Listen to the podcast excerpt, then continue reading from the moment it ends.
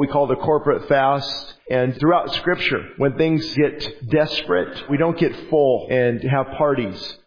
We do what Joel said, call a sacred assembly, sound the alarm, call a fast, and begin to go into the house of my God and call out to God. And it is a desperation. You're exchanging one appetite for a greater appetite. I, Lord, I want this, but I want this even more. And it's fasting is throughout all of Scripture, 77 times I think it's mentioned.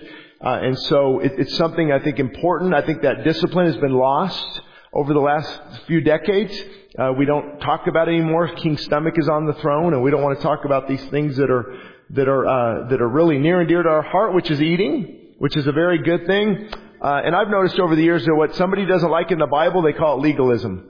And that's how they get out of it. Oh no, that's just legalistic. That was for the Old Testament. Well, you have a hard time proving that. It is for us today as well. Tonight is the cross, the crown, and the king. The cross, the crown, and the king. And typically, Good Friday messages aren't really long. It's more of just remembering the cross. And that's really what I want to do tonight. And we call it Good Friday because it's really a reflection of a, it's a reflection before a celebration. So on Sunday, typically we, we are excited that He is risen. It's the empty tomb. It's why we are here. It's prophecy was fulfilled. Without an empty tomb, we wouldn't be sitting here. I can guarantee you that much. And so the, the cross is leading up to that. We remember the price that was paid because if we just celebrate the victory of the risen Savior, we forget exactly what happened on that fateful day. And I'm convinced that if more people knew the bad news, they would appreciate the good news. Isn't that true? If, if all we, if, if we just, if we just talk about the good news, which is great, it's called, the gospel is the good news. Uh, and heralding, preaching is proclaiming the good news. But you have to understand it with a backdrop of the bad news. Because God's grace isn't going to be really appreciated if you don't explain what the grace is for. God's grace saving us from eternal damnation. It is saving us from the wrath of God. And then, oh, now the grace of God that saved a wretch like me. Now I understand how important and how pivotal that is. And what's very important about the cross is it's a bridge that allows us to cross over the bottomless cavern of sin. It's a place of death that gives life. It's a conquer. It conquers our fear of death and judgment and replaces it with joy. It pays a debt we could have never paid. And I found over the years, and so have you, that uh, sin wouldn't be so attractive if the wages were paid immediately. Can you imagine if, if the wages of our sin was paid immediately? God, God gave us a loan. He put our debt way out in the distant and put it on Jesus. But if that, that sin debt was paid immediately, we would be in big trouble. And so that was really the point of the cross. Many people come here to remember the cross. Many people don't understand the cross. And, that would take a whole nother sermon to explain without the shedding of blood, there is no remission of sin. That, that the sacrifice for uh, the life of the, the flesh is, is in the blood and, and that blood makes atonement for the soul. And if there was any other way, there would have been another way. But God said there is no other way. He is the only way, the only truth, the only life. And the more you study scripture, the more you understand, oh, there's a penalty. If I'm a sinner, I, I, there's a penalty I must pay. Well, I can't pay it. How can I pay it? And so Jesus, the sinless sacrifice, the blameless sacrifice, the perfect sacrifice, paid that sin debt for us on the cross called Calvary. And so that's why we are here. And we actually, you can see the cross in the Gospels leading up to Jesus' uh, final, uh, of course, betrayal. But even when he was a child, Luke 2, 34 through 35, it is seeing Christ, the cross in the Gospels. This child is destined. Uh, when Jesus was born, they said, this child is destined for what? To cause the falling and rising of many in Israel, and to be a sign that will be spoken against, so that the thoughts of many hearts will be revealed, and a sword will pierce your own soul too. Talking to Jesus' mother. And can you imagine a mother seeing her son knowing he's innocent And that, that sword piercing, that, that piercing her heart to watch him on the cross. And it wasn't, it, was, it, it wasn't um, something that was easy to look at. It was very difficult to look at. And many of you have probably seen the movie The Passion of the Christ, and that's, that's a pretty close resemblance uh, to what happened. And we also see a prophetic warning at his birth when they gave the, the gifts of, of frankincense and gold and why would they give myrrh? The only, the main reason, the main purpose for that, for that gift was it was a burial spice. And then we also see in Matthew 12, Jesus answered. They were accusing him and saying different things. A wicked and adulterous generation ask for a miraculous sign, but none will be given to it except the sign of the prophet Jonah. For as Jonah was three days and three nights in the belly of a huge fish, so the Son of Man will be three days and three nights in the heart of the earth. Talking about the cross and ultimately the resurrection. All this fulfillment of prophecy. And I find it pretty ironic when people question the Bible, oh, a man couldn't be followed by a fish. Well, Jesus said it. And if you've ever seen a whale, it's very, very possible. The scripture is, is, is not, uh, uh, air does not penetrate the scripture. You cannot find air in the scripture historically, prophetically, archaeologically, scientifically. No, there's questions. I have questions. But the Bible always stands the test of time. Look at the, the last, the last hundred years of archaeological discoveries from coins and tablets of kingdoms. Uh, they even believe that they found where Sodom and Gomorrah could have been destroyed by a, maybe a, a meteor type event. And, and it's just tons of research that comes out, tons of confirmation, tons of examples of, of God proving His Word.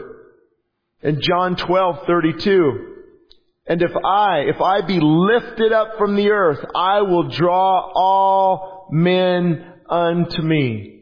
Now this could be a point people argue where he was lifted up, like ascended into heaven, and that is true as well. But also as Moses lifted up the brazen serpent in the wilderness and all who looked to him were saved, that can resemble the cross as well that Jesus said, I will be lifted up and I will draw all men unto me. How could this be a fable? How could Jesus not be the, be the true Savior if this, this, this message of the gospel, it rocks the entire world? No matter where you take it.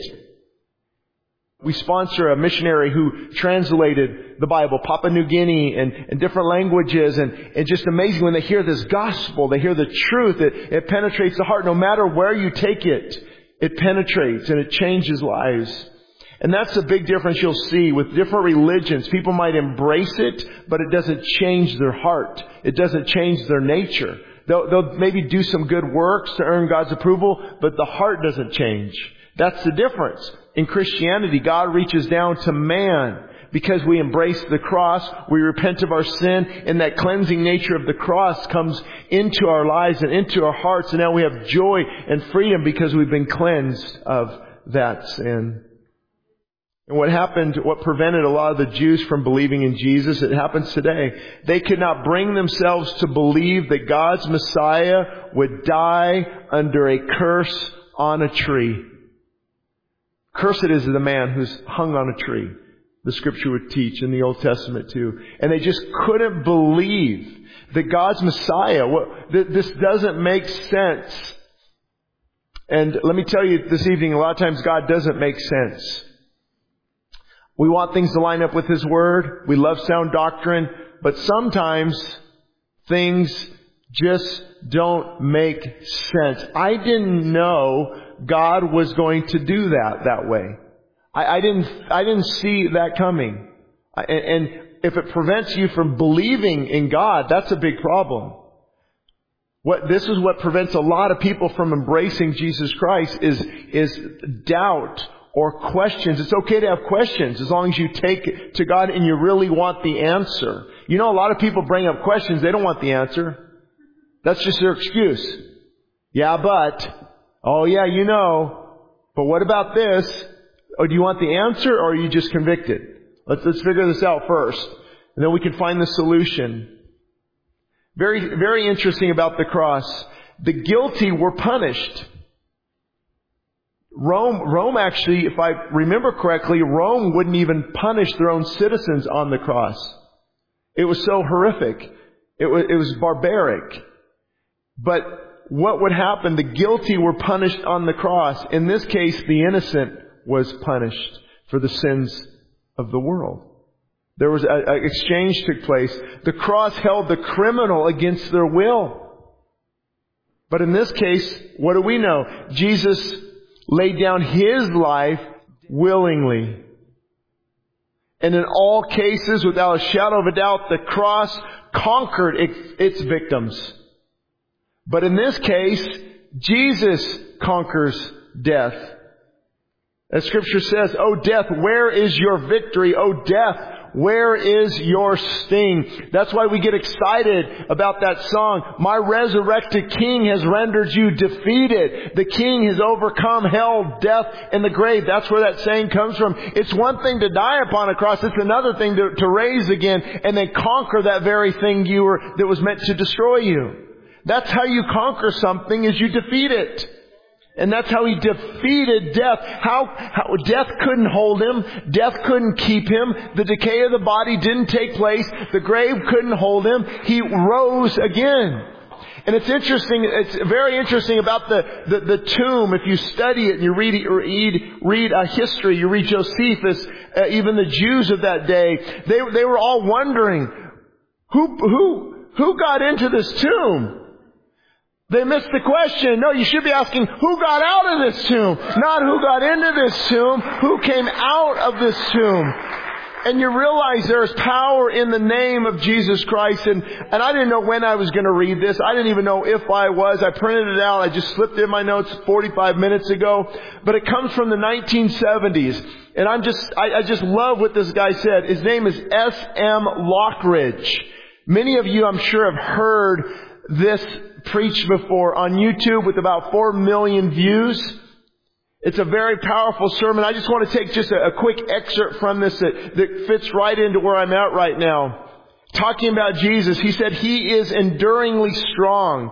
He is entirely sincere. He is eternally steadfast. He is immortably, immortal graceful. He is the sinner's savior. He is the centerpiece of civilization. He is unparalleled. He is unprecedented. He is supreme. He is the loftiest idea in literature. He is the highest personality in philosophy. He is the fundamental doctrine of truth theology. He supplies the strength for the weak. He's available available for the tempted and the tried. He sympathizes and he saves the saves. He heals the sick. He cleanses the leper. He forgives the sinner and he delivers the captives. Is he your king?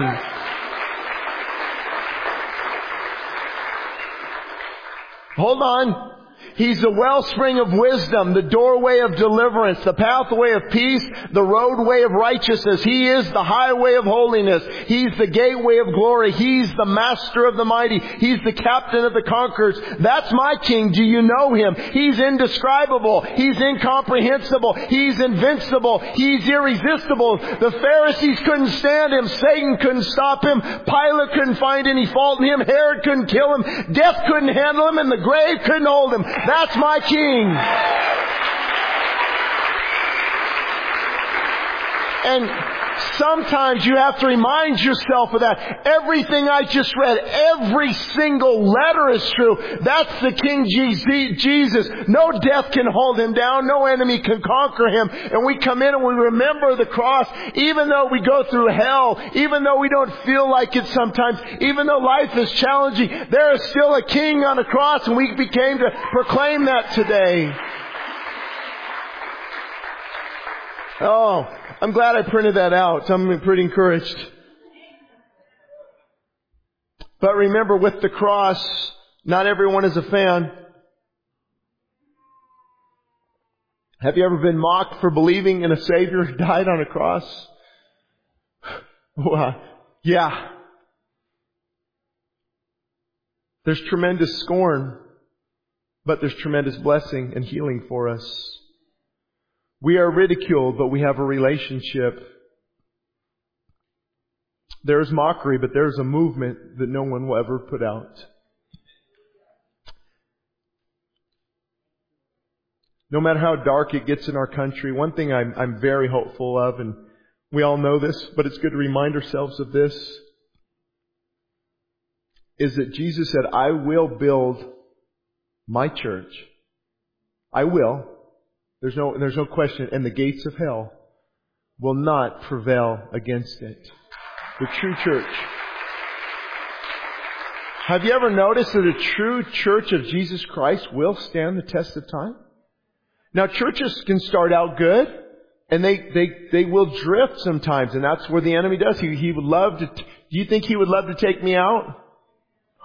Hopefully, I have to live every day with that thought. Knowing that thought. Walking, walking circumspectly, as Paul says, because the days are evil. Knowing, and you look at even major denominations, did you know they used to be very solid? Methodist, now ordaining gay clergy or transgenderism, was founded by John Wesley. Presbyterians, founded by John Calvin.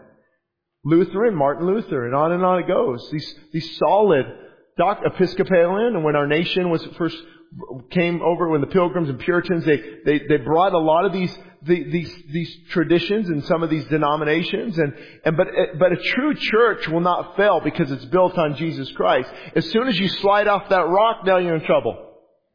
So you ever say, how could that church, how could that church so many years later be like this because they fell off the rock? They didn't stay on the rock because Jesus doesn't fail. His church will never fail. No matter how dark it gets, no matter how much they try to silence free speech and try to silence the churches, the true church will arise. Why? Because once you have a relationship, even though you, you struggle with fear, I do, you understand at the end of the day, Jesus is your Savior. And you will deal with that fear and you will follow Him. So if they say, Shane, you can't preach on Romans 1 anymore, you can't say that's a sin, well, I have to answer to God, not you. Well, you're gonna go to jail. Okay, I understand that, but I still have eternity with God. And the more they pray, you might lose your life. Yep, that's true, I realize that. I might lose my life. My life is but a vapor here on earth. And, and you, you, you live that way. Now it doesn't mean you pursue death. You know, I've got some kids to raise. I've got a church to lead for a while. But I'm not afraid if someone takes me out. I, I, I'm actually, you know, well, I'm not going to go there, but can you, can you imagine heaven right now?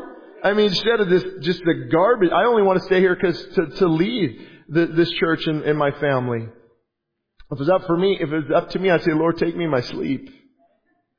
But the cross 2,000 years ago still calls out to us today. I believe we have 1 Peter up on the screen for you to say. See, it's so important for you to see these verses because I don't believe this is just a, a good excerpt from a book. This is like God's living, active word.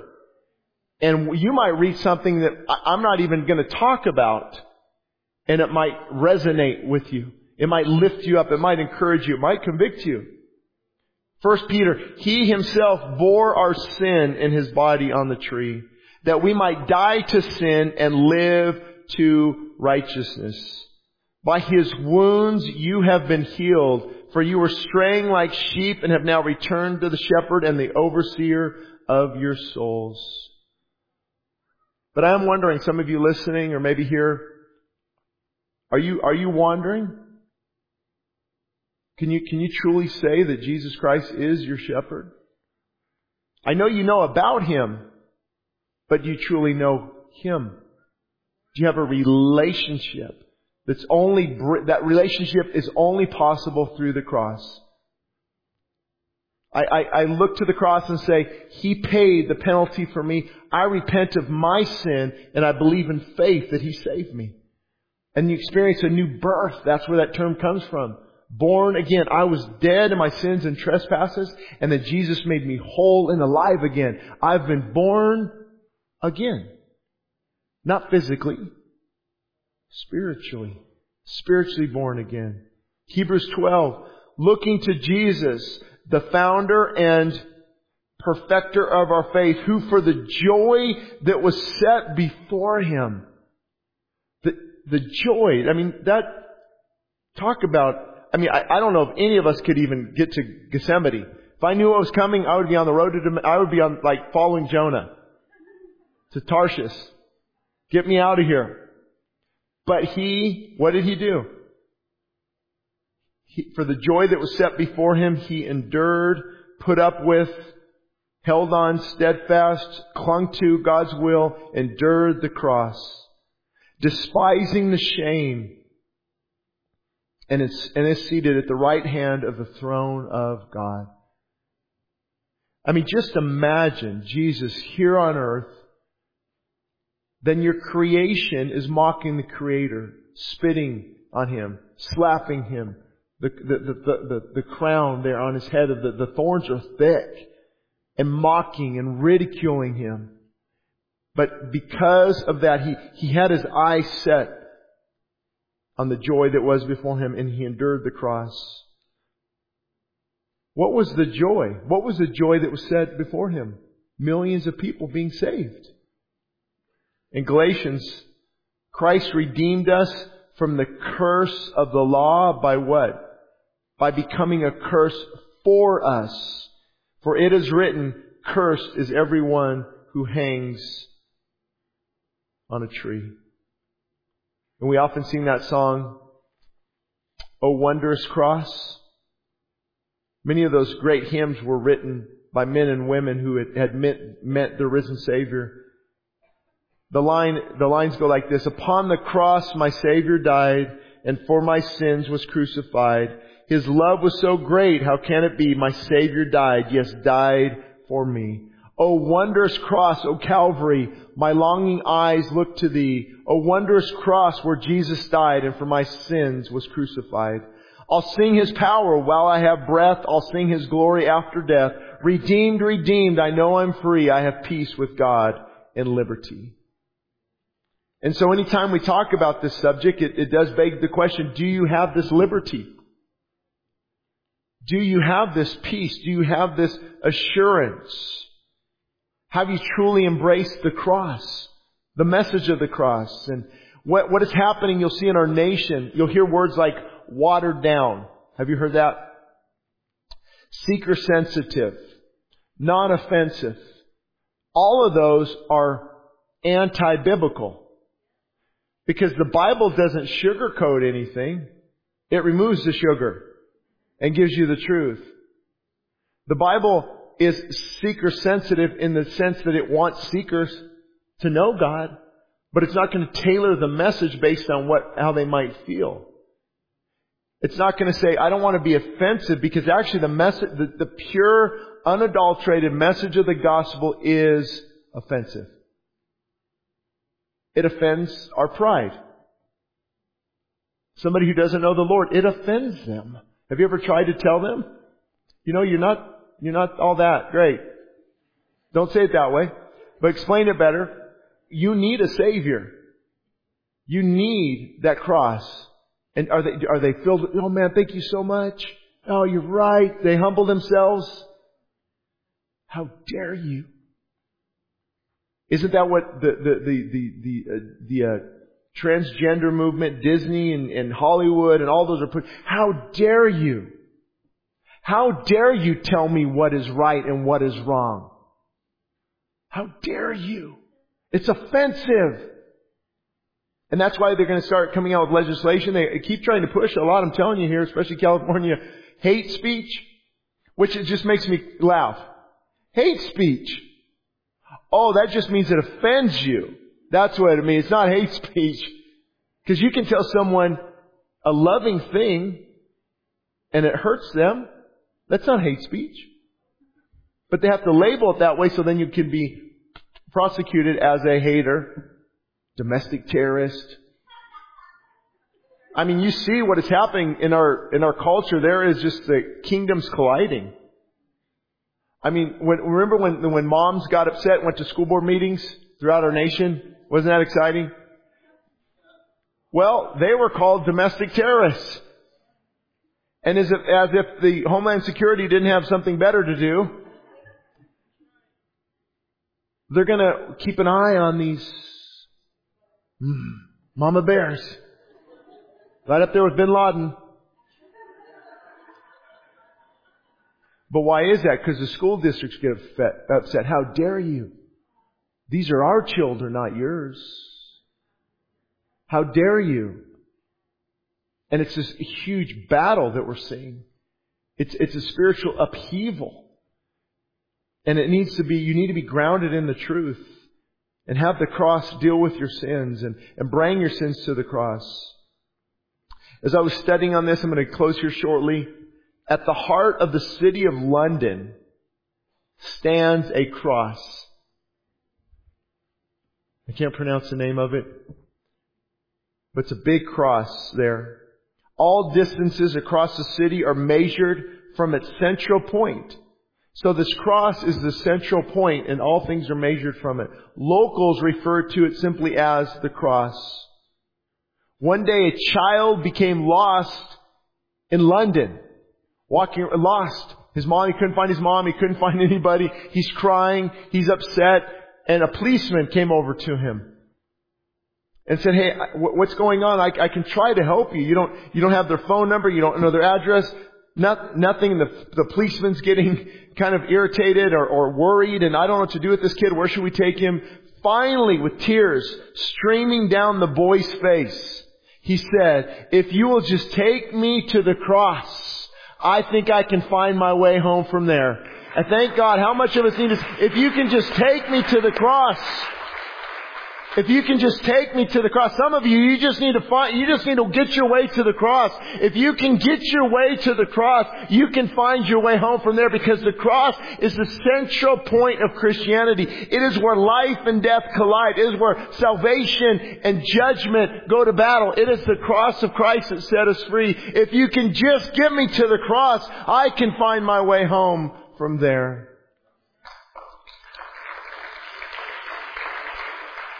On the cross, it is said that sin was nullified, the sinner was justified, the law was satisfied, and God was glorified. It's an act of worship and reverence.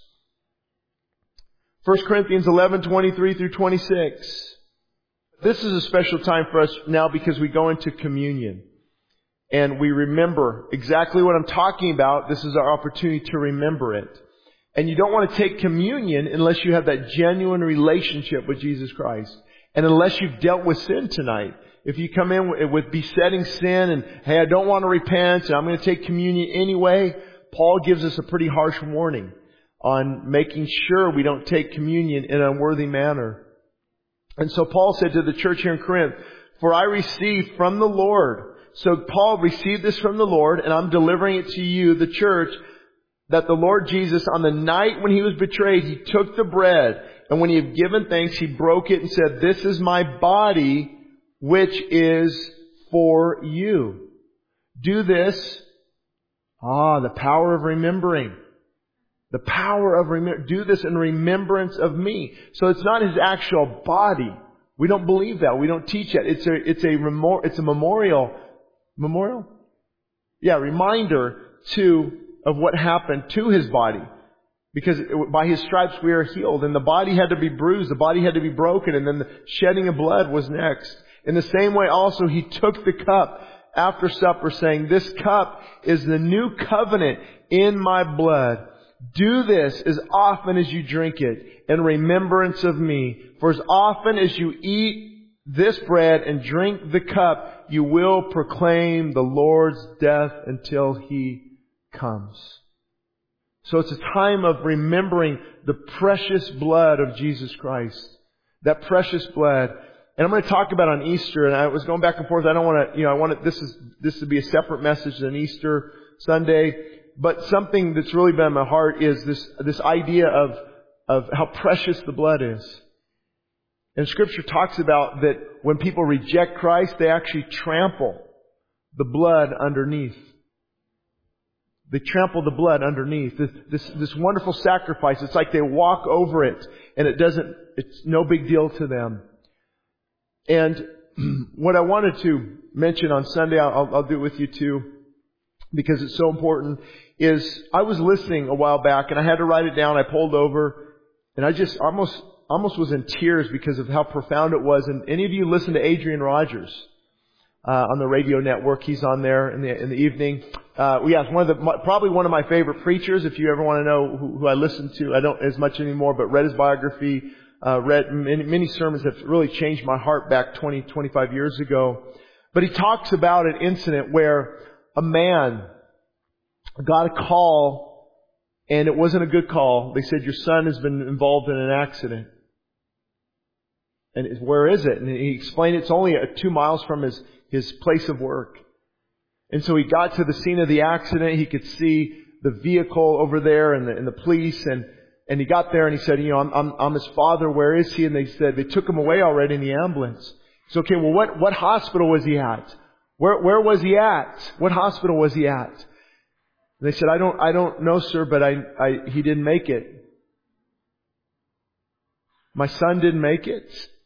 No, your son didn't make it. And they said, well, where, where, where was the accident? And they said, right, right over there is where the accident occurred. And you could see that still on the road, that, that area of blood that was there. The blood on the road, and, and the man is seeing the cars driving over it and he just, he goes, no, my son's blood, my son's blood. And he, he stops traffic and he gets his jacket off and he, he puts the jacket over his son's precious blood that he died right there and stops traffic. And, and how much more when we trample over the blood of Jesus Christ, that precious shed blood that was the, the remission for our sins. And that's what happens when we trample over it and we don't take it seriously.